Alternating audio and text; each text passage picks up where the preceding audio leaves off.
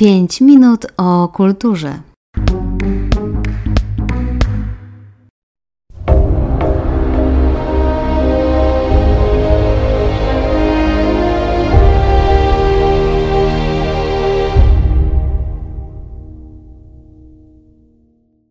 Dzień dobry Państwu. Witam Państwa bardzo serdecznie w programie kulturalnym Radia Motyw. W dzisiejszej audycji przenosimy się do Zakopanego o wystawie Zilustrowane Tatry, prezentowanej w Muzeum Tatrzańskim w Galerii Sztuki Wili Oksza, opowie Państwu kurator wystawy, pani Zofia Radwańska. Zapraszam Państwa. Muzeum Tatrzańskie zaprasza na najnowszą wystawę czasową, którą prezentuje w Galerii Sztuki Wili Oksza, zatytułowaną Zilustrowane Tatry – rysunki i grafiki ze zbiorów Muzeum Tatrzańskiego.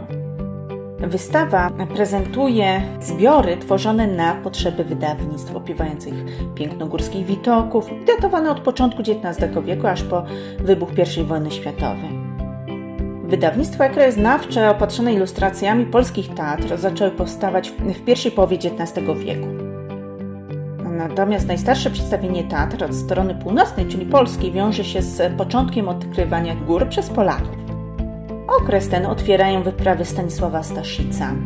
W tym 1815 roku Staszic wydaje drukiem e, o ziemiórstwie Karpatów i innych gór i równin polskich z trzema ilustracjami opartymi na jego opisach, ale również i szkicach.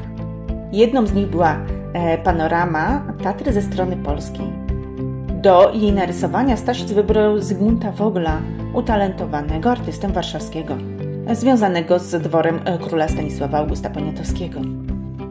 Panorama Wogla, czy też jej miedziorytnicza wersja autorstwa francuskiego malarza i rytownika Louis Pierre'a Baltarda, ilustrowała odczyty Staszica o Karpatach. Jednak Vogel, mimo iż podróżował dużo i często na Podhale, prawdopodobnie nigdy y, tutaj nie dotarł. Góry znał te tylko z opisów y, i szkiców Stasica.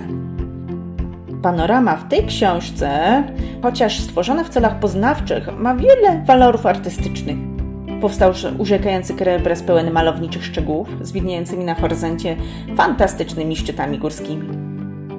Zdaniem Walerego Getla rysunek Wogla ma wręcz rangę pierwszej artystycznej interpretacji polskich teatr. Tego, jak to on sam uważał, jednego z najpiękniejszych widoków w Europie. Na Podhale przybył natomiast Emanuel Kronbach, by uatrakcyjnić swoje dzieło barwnymi litografiami, wykonywanymi własnoręcznie na podstawie rysunków z natury. W zamierzeniu planował opisać całą Galicję. Ostatecznie jednak wydał tylko część pierwszą z obwodem sądeckim, zawierającą i tatrzańskie krajobrazy. Prezentujemy je na wystawie. Ich forma jest bajkowa z nutą idealizmu. Podobnie do Kronbacha, ujęcie panoramy Nowego Targu z Tatrami zilustrował w swoich litografiach Adam Korczyński. Zapewne również Boguś Zygmunt Stańczyński zwiedził wszystkie rysowane przez siebie miejsca, lecz cechuje je łączenie idealistycznej rzeczywistości z fantazją. 1860 roku Alfred Schuppe wykonał rysunki o tematyce górskiej, w tym również widok na nowy targ z Tatrami na horyzoncie. Twórczość Schuppego charakteryzują dwa aspekty. Realizm i romantyzm. Był on artystą rozmiłowanym w przyrodzie. Z niebywałym kunsztem odtwarzał wszystkie, przede wszystkim drzewa i krzewy. Jak i inni rysownicy, mm, artyści, Schuppe często współpracował z rytownikami, rzemieślnikami odpowiedzialnymi za przygotowanie matrycy z materiału rysunkowego i druk ilustracji. Tak jak przy, w przypadku słynnej panoramy Zygmunta Wogla, do odbiorcy docierał dopiero owoc owej współpracy. Walery Eliasz Radzikowski, malarz, grafik, rysownik i wielki popularyzator Tatr, zasunął przede wszystkim jako autor ilustrowanego przewodnika do Tatr, Pienin i Szczawnic, do którego sam wykonywał ilustracje mapy, panoramy, krajobrazy, sceny z życia górali, czy też wizerunki tatrzańskich zwierząt. Artysta ten wykonywał nie tylko ilustracje, ale również reklamy, druki okolicznościowe i pocztówki. Na wystawie prezentujemy duży zbiór twórczości Walerego Liasza Radzikowskiego. Od szkicowych projektów i rysunków po wydruki, a nawet y, klocki drzeworotnicze. Na ekspozycji można znaleźć również przykłady tatrzańskich akwafort przyjaciela i mentora Radzikowskiego, Józefa Ignacego Kraszewskiego. Do rozbudowania zamiłowania do tatrzańskich wędrówek przyczyniła się również książka Stanisława Witkiewicza Na przełęczy Wrażenia i obrazy z Tatr. W jej pierwszym wydaniu, w tygodniku ilustrowanym, pojawiły się autorskie rysunki ilustrujące opowieść. Na wystawie prezentujemy szkice Stanisława Witkiewicza oraz litografię jego prac. Częstym sposobem zarabiania pieniędzy dla artystów było wykonywanie ilustracji do czasopism. Była to niejednokrotnie twarda szkoła rysunku i kompozycji. Wspomniany wcześniej Walery Ryjasz Radzikowski związał się z warszawskim periodikiem Kłosy. Przyczynił się on również do rozwoju prasy zakopiańskiej.